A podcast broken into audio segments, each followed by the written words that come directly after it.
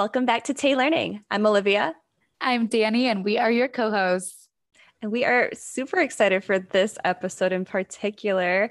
We are going to be sharing our personal Swiftie journeys, how we became the crazy Taylor Swift fans we are today. And this is also a special episode for us in particular. It is a special episode because Olivia and I met just over two years ago. So it's a friendiversary episode. We kind of got the timing off. I don't know why we met. We thought we met somewhere in like the mid twenties of June, and that was not correct. Yeah. I think I was mixing together when I met you and when I met um, my boyfriend, because I met him in the twenties of July and I met you in the teens of June. So I was mixing them together, but that's fine. Uh, we met like June eighteenth. twenty twenty. Yes. Oh, what a time to be alive. It was a magical day, and I'm so happy that it happened, but a lot happened before we met.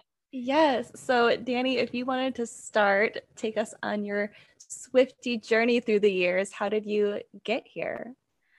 I would love to kick it off. So we're going to throw back in time. It's two thousand six. Think jeans with skirts on the red carpet. Think the sweet life of Zach and Cody. That's what we're trying to get into here, this vibe. I'm in middle school, and my mother is trying to impress me and my sister with how on the cusp of pop culture and music she is. So she buys me and my sister Kate Taylor Swift, the album, not the person. And she too bad gives it to us. And the reason she bought it for us was because Kate and I were really into music and tried writing our own music and stuff like that. And she wanted to show us, look, girls, this is possible for someone who's not that much older than you. I was trying to eke out of my country phase when I first heard Debut, and that didn't really stop me from enjoying it. I just listened to it and was like, yeah, this is fun. This is nice. But I really got into it when I heard Tim McGraw on the radio for the first time. Mm-hmm. When I was like reading Charlotte's Web or something for school, I hear Tim McGraw and I'm like, oh my gosh, other people know who this person is. So now I should invest my time. I'm such a follower sometimes. Like, I guess it's cool. So yeah, I guess it's cool because the radio hath told me it is. So I went ahead and really listened to the album. I got into it a lot. I hyper fixated on Should Have Said No and literally sang it like at uh, a fair, like a county fair type thing. Should Have Said No is so good though. You should have said no. You should have gone home. You should have thought twice before you let it all go. You should have known that word. But just... My favorite, my favorite off a Debut. Hey, we never, have we never have the same opinion. I love Should Have Said No. I sang it. It wasn't a county fair. It was like a little town fair yeah. thing. And I was so into it. And I had no one to feel that way about because I was like eleven. No, I was like ten. I don't know. So Debut comes out. I really enjoy it. A couple years later, Fearless comes out. And Fearless, I don't know if you remember, came out around the same time Twilight did. And so yeah. I'm about to say, oh yeah, oh yeah, I loved both. I know. I should have known. And so I went to go see Twilight and was hanging out with this group of friends for somebody's birthday. And we were like listening to Fearless and getting really into it. And that was kind of like my stage of life that I associate as Twilight, Fearless. Love. I was, again, trying not to be in my country phase. So I listened to it and was like, yeah, this is fine, but this is more my friend's thing than it is mine. Speak right. Now comes out, and I'm really detached from Taylor Swift just because I am fully out of my country phase. I have moved mm-hmm. on to other things. I didn't really know a whole lot about it. I didn't start knowing more about Speak Now until like recently, honestly, which is right. why I'm so excited yeah. for the re-release. Fast forward, we get to Red. And when Red came out in twenty twelve, I was peak One Direction stan. I, a directioner. I was a directioner to my very core. And if anybody's listening to this that knew me during that time, you know how obnoxious I was. I had One Direction everything. I was obsessed. I wrote fan fiction, which I never I was thought. Say, do I out you? yeah, I was, like, I was like, I don't know if I want to out myself. No, it's been ten years. I can out myself. I wrote fan fiction, and at my peak, I had over ten thousand readers. Yeah, on one, of, on one of my love triangle fan fiction, and I could not tell anyone at school how cool I was on you the internet. Famous. yeah, but, and I don't even remember my Wattpad sign-in. I'm sure that my fans out there are like, whatever happened? The cliffhanger of a lifetime.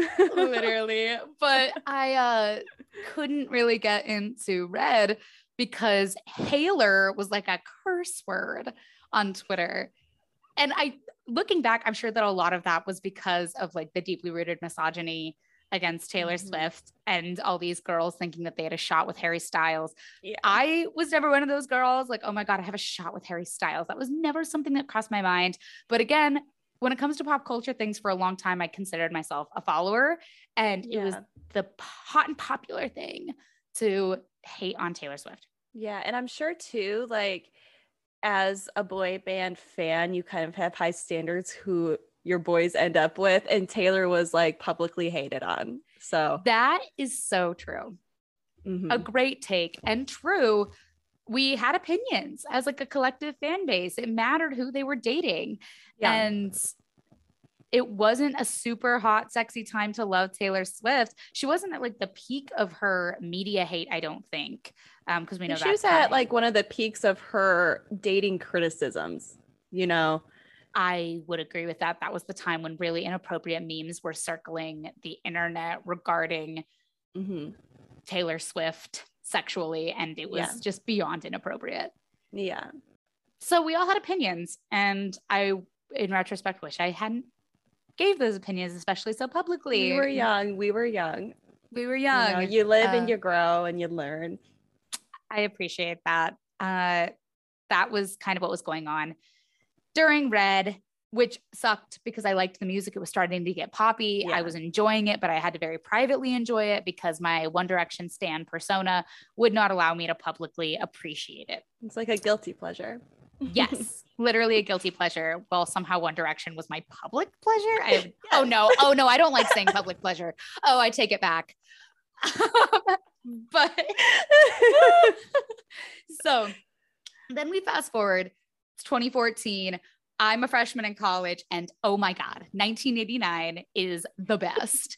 I try not to be like, oh my God, it's the best, but oh my God, it was the best. I remember watching the Blank Space music video and being like, I want to emulate whatever character she's pretending to be. That's like, I am who ready I want. In my I don't soul. Even, I don't even want to be Taylor Swift. I want to be whatever caricature of Taylor Swift she was acting out in Blank Space. To have men that obsessed with me that I could be that crazy and they won't leave yes. until it's like way bad. Um, and the whole line, boys only want love if it's, if it's torture. torture. Like facts, facts is. Boys only want love if it's torture. Um. And when Shake It Off came out at the beginning of freshman year, I wasn't super into Shake It Off, but I thought it was fun. And we used it at like mm. every orientation and every opening yeah. college class. So I associated that with how much I enjoyed my freshman year of college, which I truly, truly did. And once the entire album dropped, I didn't really get into it super quickly. Mm-hmm. It definitely was like a slow burn type situation. Yeah. But in twenty fifteen, I started listening to it more. I really loved that time of my life. Like I said, my freshman year of college was so much fun for me. And I associate that album with that in a lot of ways, and that feeling of being yeah. young and fun. Bad Blood comes out the summer between my freshman and sophomore year, and I loved that summer. And Bad Blood, while one of the least liked songs for Swifties on that album, I loved that music video. I loved that song. Yeah. I loved Kendrick Lamar. Still do. So I love that song.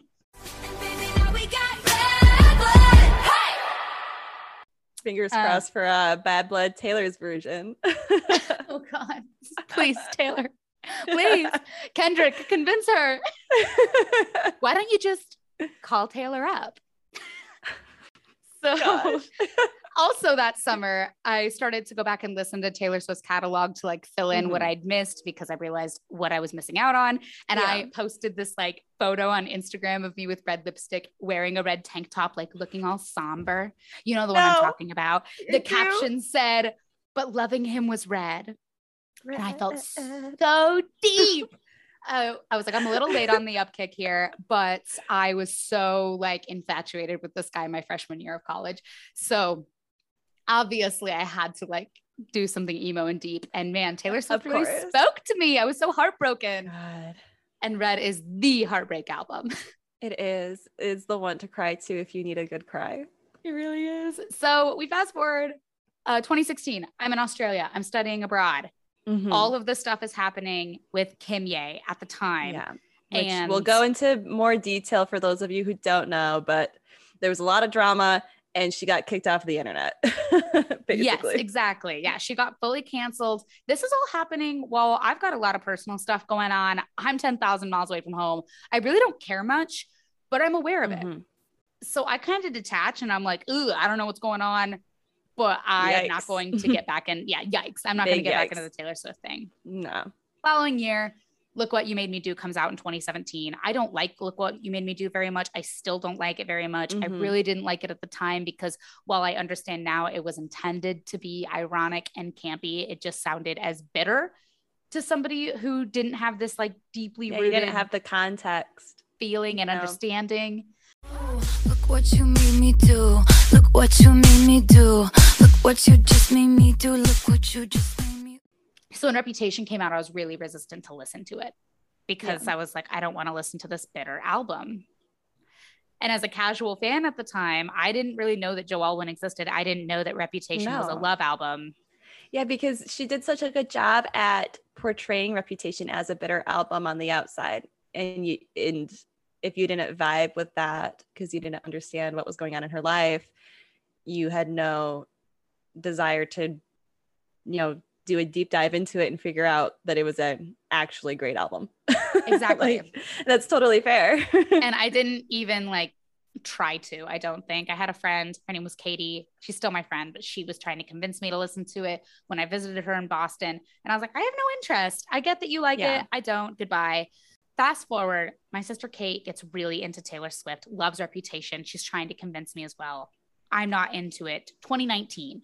twenty nineteen was a really rough year for me. I lost one of my best friends. I lived in a city I'd never lived in with hardly any money. Mm-hmm. I went through a crippling, devastating breakup. And yeah. Lover comes out. Are you kidding? Big old slap in the face. Yeah, like it felt personal.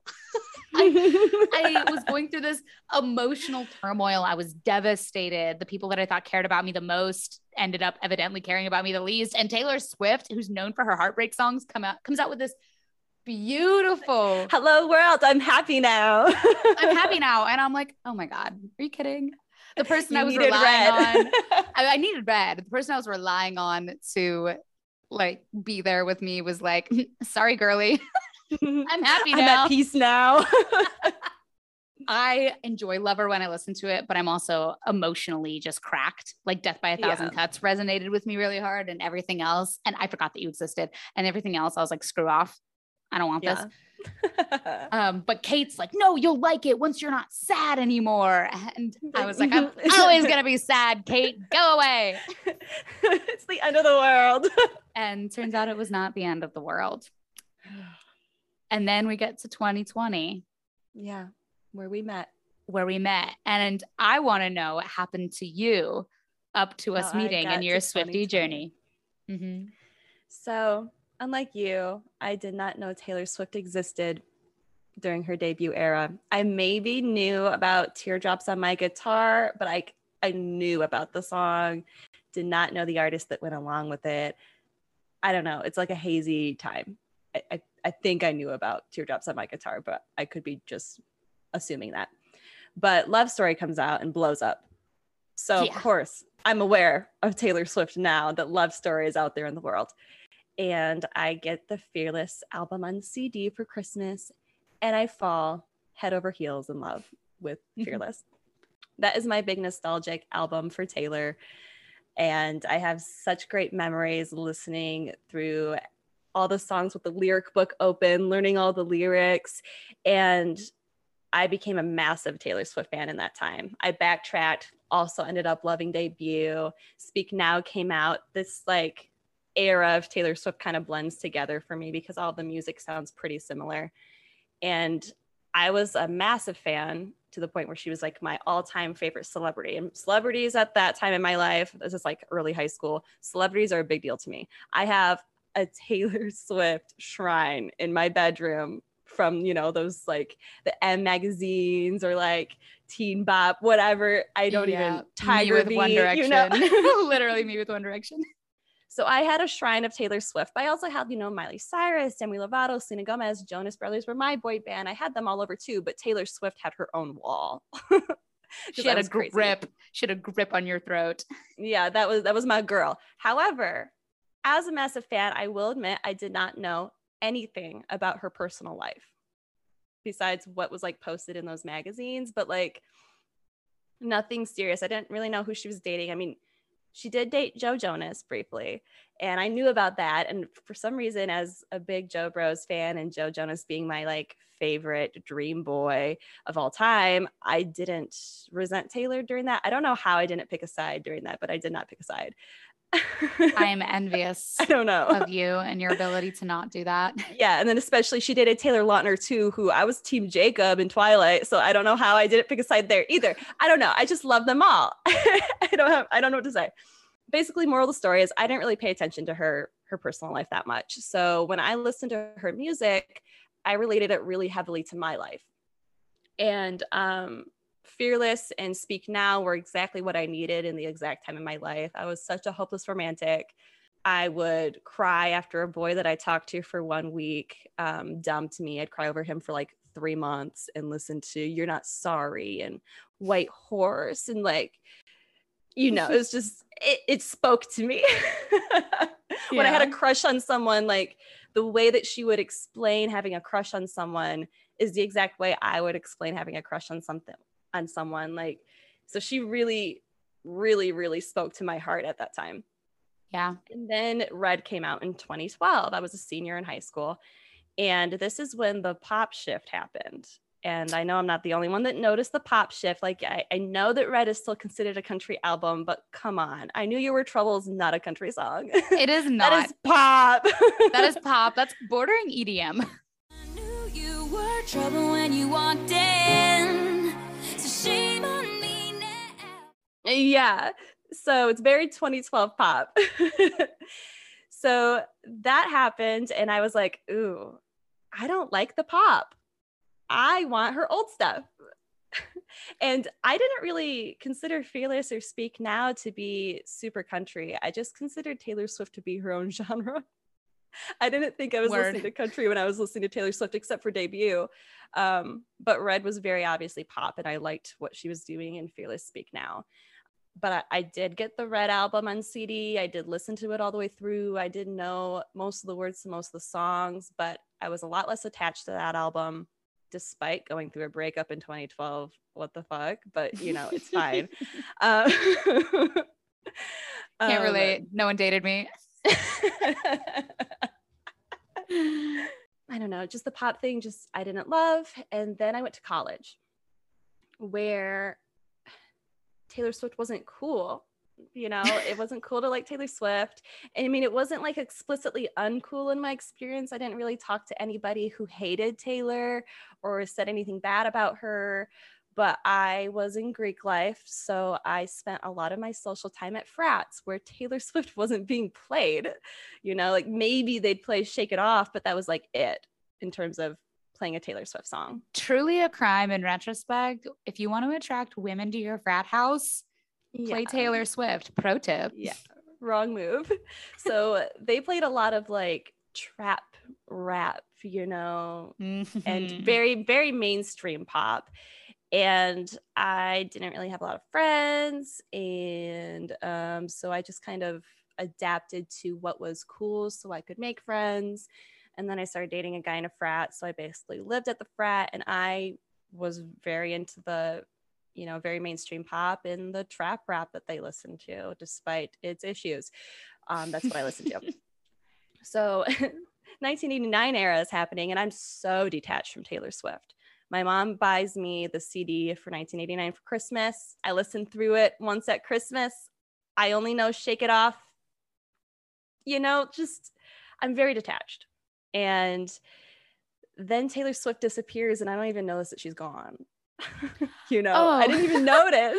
Oh, no. I was so detached. I mean, I knew there was drama, but I noticed Taylor having drama with people during nineteen eighty-nine, like her feud with Katy Perry rubbed me wrong, and Bad Blood rubbed me wrong because it was, you know, a petty revenge song. And I just didn't have context in her life to understand why she felt this way about people. And when she came back with Look What You Made Me Do, I was in the same boat as you, Dani, uh, as, you know, this is a bitter song. People can't make you do things. Stop blaming people for like your actions. It's kind of how I felt. I was aware of the phone call drama, but I didn't really have a side. I wasn't anti-Taylor Swift. I was just like, you know, of course she's in a feud with somebody else. I, I, I feel like she's always in a feud with somebody. And so I became really detached personally. Not that I was really attached to her personal life in the first place, but her music stopped relating to me. Agreed. Which is where I kind of had my shift. So then when Reputation comes out, Look What You Made Me Do comes out, I still get down to it. Look What You Made Me Do was played at bars and I enjoyed it. I knew the words, but I did not believe in the stance of the song. And in twenty eighteen, if you're somebody that talked to me about Taylor Swift in twenty eighteen, I'm sure I said verbatim, I don't like Taylor Swift. All of her songs are about revenge and karma that's going to get you for what you did to her. And I just can't vibe with that. one hundred percent. I, I said those words. Woof. I probably said something similar, so I feel you. Yeah. And on top of that, during her nineteen eighty-nine era, when she was hanging around all these white skinny models, and that's those are the only people she would hang out with, and she like flaunted her friends everywhere. It just felt really disingenuous to me. Looking back, clearly she had insecurity issues with making friends and being cool, and that's totally valid, but I, I just I didn't know that at the time because I didn't know about her life. Mm-hmm. So I do end up listening to Reputation, and I do really like it. However, I made the stance that I don't like Taylor Swift, so therefore no one can know that I listen to Reputation pretty often in my free time, and I like it. So it's a big guilty pleasure for me. Huge guilty pleasure. No one can know. Okay. So It Goes was my favorite song off of Reputation, which is like an underrated favorite song. So it goes.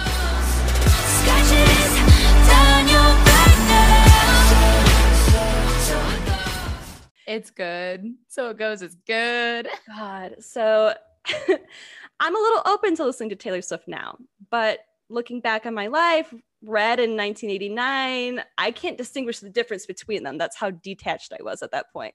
I would confuse Red and nineteen eighty-nine with each other, which is wild. So then Lover comes out, and I'm just curious. So I listen to it. And it turns my world upside down. Lover is the only thing I can listen to for three months straight. I don't listen to the radio. I don't listen to any other artist. I don't listen to any other album by Taylor Swift. It's Lover on repeat for days, days and days and days for three months straight. Oh my gosh. Lover changed my life. This is, this is why she is such a Lover stan. Because God. it it brought you back in. It really it made me so happy. God, I wish I'd had that experience. I truly. And I mean, in my personal life, I was kind of going through it then too. My current boyfriend and I, um, we had kind of a rough start. He didn't want to date me, and I wanted to date him really bad, so I cried about him all the time. And that was like when Lover came out. I was crying about this guy I wanted to date, but Lover would make me feel at peace, like there is hope for the future even if this doesn't work out. Like it's so funny that that was it's so funny that we heard that album completely differently. Like I heard, okay, everyone gets to be happy except for me, and you heard, okay, everybody gets to be happy at some point, like and I just oh it still gives me that feeling sometimes when I drive around and listen to it. This is such a weird thing that it makes me think of, but whenever Miss Americana and the Heartbreak Prince comes on, or I Think He Knows and I'm driving in my car, I just think back to that time in my life when the only big errands I would run in my life was driving to go get my nails done to listening to Miss Americana and the Heartbreak Prince, and just like, God, I wish I could give you a scoop of what that album felt for me in twenty nineteen, because it was just pure serotonin. God, I wish I could do that with nineteen eighty-nine for you, since I know that you yeah. are so detached and I was very privately into it. Yeah. But it reminds me yeah. of freshman year, which again, I moved on from college, but when I, when I want to feel like Such I don't have a care in the world, nothing matters. I didn't have a job yeah. yet. I didn't understand the student loans that I was signing up for. That feeling, you cannot replicate it. And so for those of you who don't know, um, Dani lives in Kansas City. I live in Michigan. And in twenty nineteen, I lived in Michigan. Boy, I wanted to date, moved to Kansas City. The one that would make me cry sometimes, the one I'm dating currently. We don't talk about that anymore. Can't but- wait for him to listen to this. I already give him so much shit. But so we eventually we do get together and I moved to Kansas City where I met Dani. Um, we were both two lonely souls. Yeah. Swiping on Bumble B F F. We were, and I was pretty picky about who I matched with on Bumble B F F because Same. like nothing gave me more fear than matching with somebody and trying to be friends with them and realizing, oh, I detest this person. So I was really Bumble picky. B F F. Yeah, Bumble B F F is scarier than like dating apps. Yeah. Yeah. It's terrifying. I, I don't know what to say to these people. what I, because, like, what I say to you? Trying to date somebody from an app and it doesn't work or there's not chemistry or whatever. It's not like it's easy to do, but like it's easier mm-hmm. to be like, hey, I'm not jiving with this, because in traditional relationships that we're familiar with, it's like one person. With friends, you can have so many of them. So how yeah. the hell are you going to tell someone, I don't like you so much that I don't even want to occasionally go see a movie with you? Like there's a lot more pressure somehow. You know, and for me too, I get like social anxiety. I don't know what to say to people. And with, you know, romantic dating, if you don't know what to say, you can just default to, you're so cute. But you can't do that with platonic friends. I mean, like once you get close with your platonic friends, it feels fine. But when you're talking to a girl platonically as a girl and you don't know what to say to them, you're not going to be like, you're so cute. Yeah, no. She's going to be like, that's not what I want from this. No, thank you. Yeah, no, that's, that's an immediate like, um, this is Bumble B F F. We're not on the same page. Yeah. So I, I hear you. And we so were both scared. horribly nervous and horribly scared. And yeah. I love when I tell people the story of us meeting, I absolutely love to tell them that we both tried to beat each other to the bar. God. But I guess I should back up a little bit. We were messaging one another about uh, Game of Thrones. Yeah. And I went on a limb for you. I don't message anybody first. And I messaged you first. I don't horrified to message you first. Olivia is I a thought you were too cool stone for cold me. Fox. I thought you were too cool for me. Have you like, seen yourself? You scared me. But Olivia did message me first and we talked about Game of Thrones. Yeah. And I think we maybe went like five messages back and forth before I was like, mm-hmm. you want to hang out? And I said, yes. She did. Be my friend. And I tried to beat her to the bar. Um, like we were going to meet you at did six. beat me to the bar. Yes. You got we there gonna... really early. You got there a half hour before me, right? Yes. Because we were supposed to be there at six and I wrapped up my workday at like five and was like, well, I'm going to throw up if I hang around here waiting to go to this bar. So I just walked down there early and knocked back a drink before Olivia could get there. Cause I was so nervous. You gave me so much anxiety when you said you were already there, because my thing is, I hate, I've done this on romantic dates in my Tinder days before too. I would go into a bar, they'd explain where they were and I wouldn't be able to recognize them in person. And I'd walk by them like an idiot and I wouldn't be able to find them. Word. I, I, I panic. I absolutely panic when people tell me I'm already there, no matter what, which is why in my message to you, I was so detailed. I was like, turn in, I'm immediately to your right. And I'm wearing a green dress. Like, I know, but you, you said that to me and like, my anxiety just took over and I looked to the right and I was like, where's the green dress? And then oh, I where's waved. the green dress? I waved, I waved because I saw you come in and look just as shell-shocked as I was. Did you have a glass of wine beforehand, Sue? Yes, I did. I chugged a glass of wine before I walked over to the bar. Excellent. So we sat and we got our little bomb pop martinis or whatever. Yeah. And then we and proceeded to hang out for six hours. Oh, we hung out. The rest is oh, history. No. Yeah, just bounced from place to place. Didn't wrap up. It was a work night. Didn't wrap up till like two in the morning. It was awesome. And we, made and, it. and we just kept hanging out like consistently over the next few weeks. Yeah. And one month later, Folklore dropped at midnight. It did drop at midnight. And we both had active COVID cases at the time. Yes. So we just got to sit and listen and absorb. Beauty yep. That is Folklore. We were genuinely quarantining. So we just mm-hmm. sat and listened. I remember it came out at midnight. It came out at midnight and I was laying in bed. I was at my parents' place because that's where I was quarantining to wrap up the end of my COVID case. And so I was laying in my bed, comes out, and my friend, now roommate Rebecca, was like, hey, I want your thoughts on this. And I say, okay. So I listened through Folklore and I gave this very detailed song by song review, rating them on a scale of one to ten, putting in commentary. I go back and I read that message sometimes out of curiosity. And we should, whenever we do our Folklore review, I definitely want to talk about that message.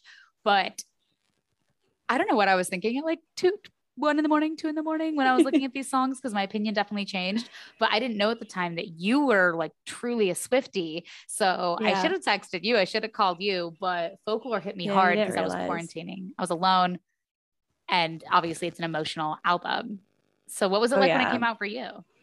So she announced it, what, like less than twenty-four hours before it dropped. She said, it's dropping tonight at midnight.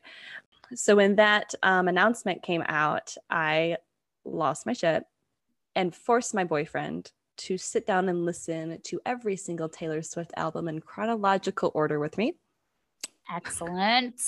So I did not listen to Folklore at midnight because we were very tired from listening to... to seven Taylor Swift albums in a row. But the next day um, I did listen to it and I wasn't prepared for the genre switch. I was taken off guard, but I did not dislike it. It was just a genre that I wouldn't have naturally listened to. I think that's kind of an interesting phenomenon with Swifties. For a brief tangent here, I will listen to whatever that woman puts out. I will like whatever genre that woman decides is her vibe at the time. And my music taste changed with hers, it feels like. I would never have sought out anything that sounded like Folklore had it not been Taylor Swift. So Folklore was very much in line with a lot of stuff that I've traditionally really loved. Like I love Bon Iver, for example. I like Phoebe Bridgers. There's a lot of stuff on that album, that's stuff that I already loved. I just wasn't anticipating it from her. Mm-hmm. But as soon as she announced, I was driving to my parents' house when she announced that it was coming out. And I remember saying like, um, it's the One Direction ten year anniversary and Taylor Swift is dropping a new album at midnight. Yes. I'm young again. And the name Folklore automatically indicated to me, I was like, we are in for an emotional turmoil ride, a gut punch that is going to be done through music. And during that time in, you know, the summer of twenty twenty, when we're all going through this really emotional time during the pandemic, I was prepared to be emotionally gutted. Right. And I was, I was ready. It was beautiful. It was beautiful. And I, I hear that album and I think of you. And I think of Rebecca texting me. I think of meeting Matt. I think of a lot of things that surround that album that make me really happy. Yeah. It really marked that summer. I mean, despite us having COVID, um, once we recovered, I just have really fond memories, I guess, with Folklore as the soundtrack, you know? So I don't know. I just, Folklore was a really good thing. It really was. It was an excellent career move. It was an excellent personal decision. It impacted me personally very strongly. And mm-hmm. evidently the world felt the same, because it did end up winning Album of the Year at the yeah. Grammys. And it did, it defines twenty twenty. I mean, there's a song on there that details the COVID pandemic, comparing it to war. Yes, the trauma that our frontliners faced. So that song is Epiphany. Hold your hand through plastic now. Doc, I think she's crashing out. And it really does grab all of twenty twenty and smush it into an album, a beautiful album. Exactly. And I'm glad that I got to experience it with you. Yes. And I feel like too, it was really valuable to experience the hype of a Taylor Swift album together. I feel like that's what really began our journey as crazy Swifties. Folklore is what got me to start buying merch and start collecting vinyls. So um, it was my trigger for being crazy. Lover was my trigger for falling in love with Taylor again. And Folklore was my trigger for being insane. I love that. I love that. I feel like, yeah, Folklore. I don't even know if Folklore was my trigger for being insane. Mm-hmm. I feel like that might have really kicked in during the Red re-release. Uh, but like, I always really loved Taylor Swift, but being yeah. friends with you really like engaged that. Living with a really heavy Swiftie really engaged that. Evermore came out in December of twenty twenty. And I'm not going to mm. lie to you, I was still living so deeply in Folklore that I could not give Evermore the attention that it undoubtedly deserves. Yes, same. I I kind of have a thing with most albums, Lover included, on my very first listen through, where I think it's okay. And I've realized about myself with my music taste that I love music that I'm very familiar with. So in order to make me like a song, you just have to play it around me a lot. I have to know the words. So, so when Evermore first came out, I remember you asked me what I thought about it. And I was like, eh, it's okay. Uh, because I wasn't familiar with it yet. Um, but as I grew to be more familiar with Evermore, I discovered one of my top three favorite Taylor Swift songs of all time on it, which was Tolerate It. I know my love should be celebrated, but you tolerate it. So that one was pretty significant for me. And then she announced her re-releases. She did. Evermore for me, again, I felt very similarly. It didn't really strike me in re-listening to it, like going back and listening and trying to absorb it because I was living so deeply in Folklore. It needed its own moment, and giving mm. it its own moment, which I've had plenty of time recently to do since Taylor has put us on a song strike. Uh, it, it gave me, it gave us Ivy.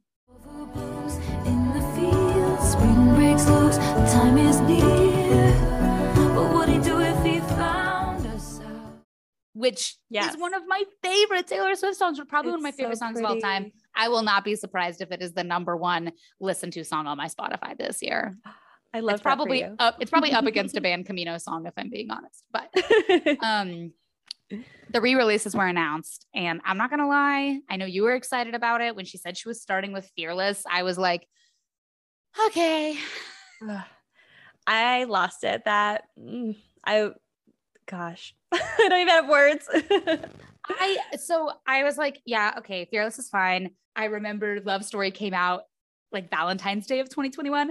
I was staying at my boyfriend's place and he woke mm-hmm. me up in the morning with Love Story, Taylor's version, and he's like, that's so cute. The first Taylor's version song. Like it was it was very adorable.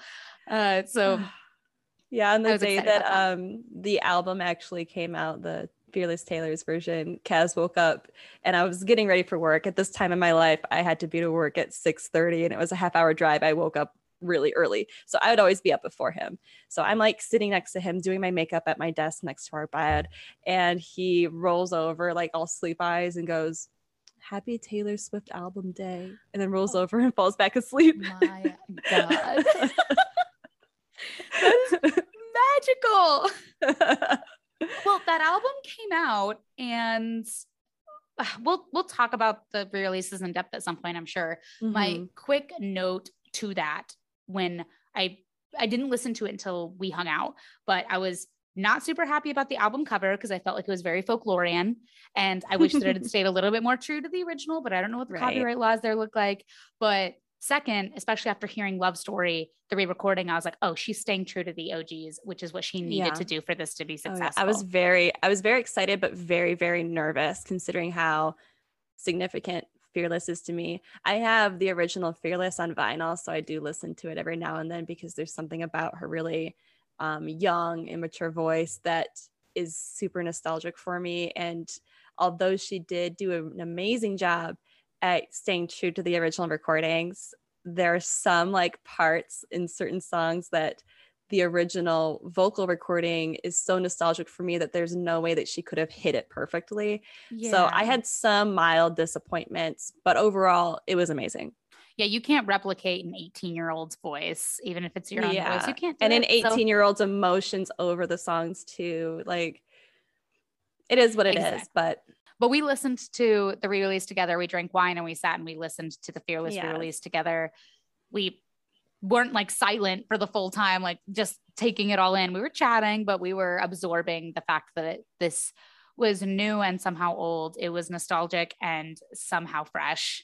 And that yeah. was. And it also marked the start of the re-recording era too. So it was just a very, very exciting time.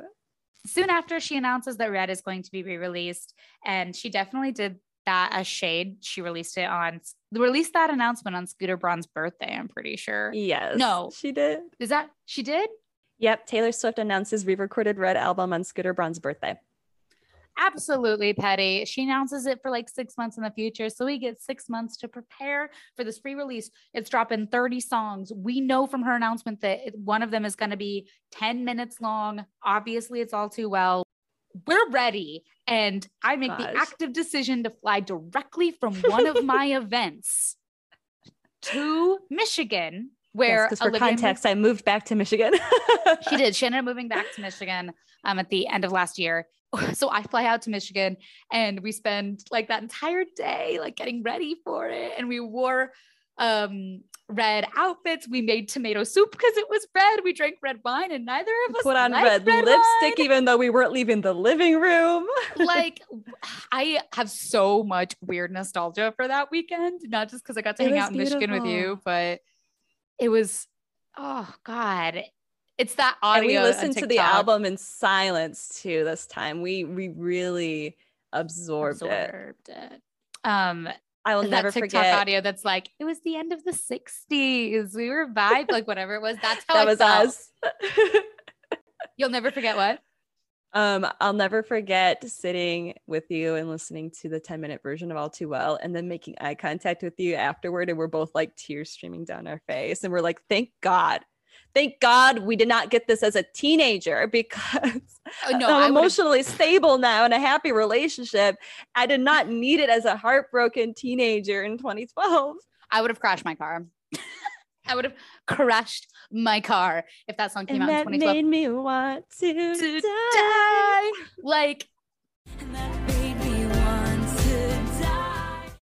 I it would not. It would, I would have been unwell. And if that song, like, in an alternate universe where the Red re-release had happened in twenty nineteen when I was going through the emo- emotional turmoil that I was going through, yeah. I would have ran the car off of a cliff. It would have been not good. Thank God it came out when I was in a happy relationship. God. And for me too, like when I was in high school, I guess I forgot to mention this earlier, when I was a crazy Swiftie during Fearless and Speak Now, I would quote random Taylor Swift. I mean, supposedly random. They were not random, truly. I, I they were pointed at somebody whenever I shared them, but I put them in quotes so that people couldn't call me out for it.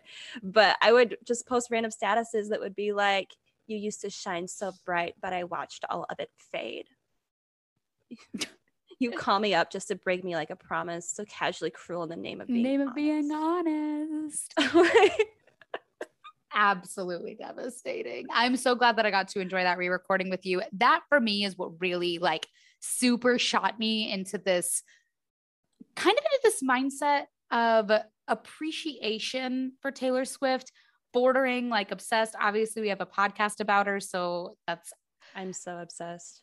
No I, shame here. I want to just like take a moment to thank Taylor Swift for re-recording her music. And I, I want to make it clear why. When I was growing up, like I said, I had some really deeply rooted misogyny. It took me a long yes. time to try to unlearn that. I'm still working on it. I didn't get to appreciate Taylor Swift's music fully when I was younger because of that deeply rooted feeling, because yes. of the societally built hatred that I had for successful, talented, attractive women. Exactly. And stuff and, like that isn't your fault either. And that's important to note too. Thank you. I wish that I had tried to unlearn it sooner. I'm glad that I eventually did the unlearning process for me. Thank you to Taylor Swift for giving me the ability to listen to this music with fresh ears and experience what I couldn't experience when I was yes. fourteen, when I was sixteen, when I was twelve. I didn't get to enjoy those songs the way that I wish that I could have because of the feeling that I had. And now, even though I'm in my mid-twenties, I am not a fresh, new to this world, new to love person that I would have been when I first listened to this music when I was younger. I'm getting to experience this without the blinding shade of misogyny, and I cannot thank her enough for that. I kind of experienced the same things as you. I mean, my unfair viewpoints of her and her drama during nineteen eighty-nine and Reputation were clearly unfair and rooted in misogyny as well. And I have so much FOMO for the rep tour specifically. And I just can't wait for Reputation, Taylor's version, so I can properly experience that era. That's one of my like eras that I have a lot of regrets about, um, because Same. I feel bad that I wasn't in her corner when she needed people in her corner. And I know a lot of Swifties that were there for her through that really gatekeep being in the fandom, which isn't fully fair. Um, I mean, I regret it too. I also, I give myself a little bit of grace because I look back on that period of time, twenty seventeen to twenty eighteen, I was a senior in college. I had so much going on. I was working three jobs to pay off my study abroad experience and to pay my tuition and make ends meet. Mm-hmm. I had a lot going on. The drama surrounding Taylor Swift wasn't at the forefront of my brain at the time. So how on earth was I supposed to dedicate any time to that when I couldn't even dedicate time that I needed to the schooling that I had going on? Neither of us were super intense, nasty haters. We just were indifferent, on the border of like dislike, but we weren't hating. We didn't hate her. We didn't hate people that liked her. I yeah, listened was, to Taylor Swift through that. Same. It was, it was literally just like a not my circus, not my monkeys type yeah, feeling. I'm not emotionally invested enough to care. Exactly. And I do have regrets about that as well. I, at the same time, I understand that that was all part of like a growth arc for me, and not just about Taylor Swift, but about I had other things going on in my life. I can appreciate it now. And I now know that Reputation was a love album. It's not like twenty seventeen to twenty eighteen was yeah. a great time for me in love either. I probably would have been resentful towards it. I would have been right. like, okay, all Still right. Still can't relate. Still cannot relate. And I'm sad. To that point, I'm glad that I get to experience being a Taylor Swift fan with you. Yeah, I feel like we really bounce off of each other, which is why we got so crazy so fast. We we really uh, fell into this fandom pretty hardcore. And absolutely. I think that's because we had each other through it. Absolutely. We jumped off the cliff. We're still falling. Feels good. Feels like flying. And we've got this podcast, which yes. I love, and I love it's a great outlet, and I can't wait for the future um, in Taylor's music. I can't wait to listen to what other vault tracks that she has hidden up her sleeve. And I feel like from now on, we really need to make sure we get together for those re-release drops. She better not do a surprise drop, because if she's like nineteen eighty-nine, we can't get together like that tonight, girly. I have a job. I'll take the train though. I will no, I will buy a flight. I just need to be with you, because that red that red release weekend, that re-release weekend was so magical for me. So I can't go without experience that again. And we get to do that for several more albums. I know. I can't so, wait. In the name of Tay Learning, what have you Tay learned? I'm sorry, I'm so annoying about me during this episode, Olivia. Putting you on the spot first this time. I guess to an extent, I mean, like I was saying before, I, I feel like you know, we've already talked about a lot of this, just not in such heavy detail. And I, I knew that you were team Harry Styles during Haylor, but I didn't realize to like the misogynistic extent of it, I guess. And I know that can be kind of rough to like work through, but I guess I just didn't realize that, you know what I mean? And I can relate to that too, you know, understanding that my dislike of Taylor is rooted in probably the same thing as you. It was just different issues. So I didn't realize we could relate to that level. It was bad. It was yeah. really not good. And yeah. I, in some ways I'm dreading, and in some ways looking forward to getting to talk about that when we mm-hmm. do an episode on Harry Styles, which is yeah. coming. Yes. Um, But it's there was a lot to work through there, and there was a lot of stuff that I said, stuff that I posted that I do have regrets about. So exactly, and I mean, in the name of Tay Learning, we're all learning and growing and being better people. We are, and also in the name of Tay Learning, what did I learn about you? Again, like I said, I knew most of this stuff. I did not realize that it was folklore that like super sprung you into like being down the rabbit hole, if you will. I did not realize. Because you were right. so good at keeping that, like, keeping calm during folklore. Well, I mean, maybe it's because we had just become friends and you didn't want to. And we also had a friend who was very vocal that she hated Taylor Swift. and I was trying to be respectful. So facts, facts. Mm-hmm. She very much did not like Taylor Swift, and that was, you know, a point of contention. Yes. So for the both of I, us. I try not to talk about it too much because at the time it wasn't a big deal, but it kind of is. Yeah, but I didn't realize because you were so good at holding it in, in big part because of her, I'm sure, and also in big part of we had just become friends, and if yeah. it had come off as being crazy, I'm sure you wouldn't have wanted to scare me away, right. Even though it turns out we're both psychos. So wouldn't want it any other way. God, me neither.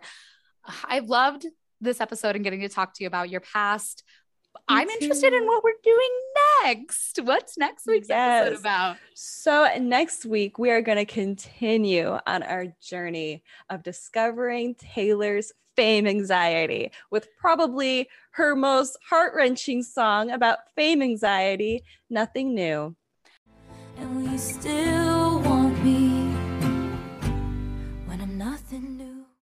Oh, I'm so excited about this episode. If you have not listened to Nothing New, please listen to it before next week's episode. Do your homework.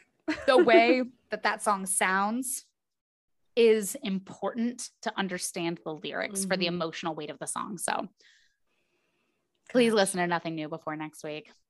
But with that being said, I'm Olivia. And I'm Dani. Thanks for listening. We'll catch you next week.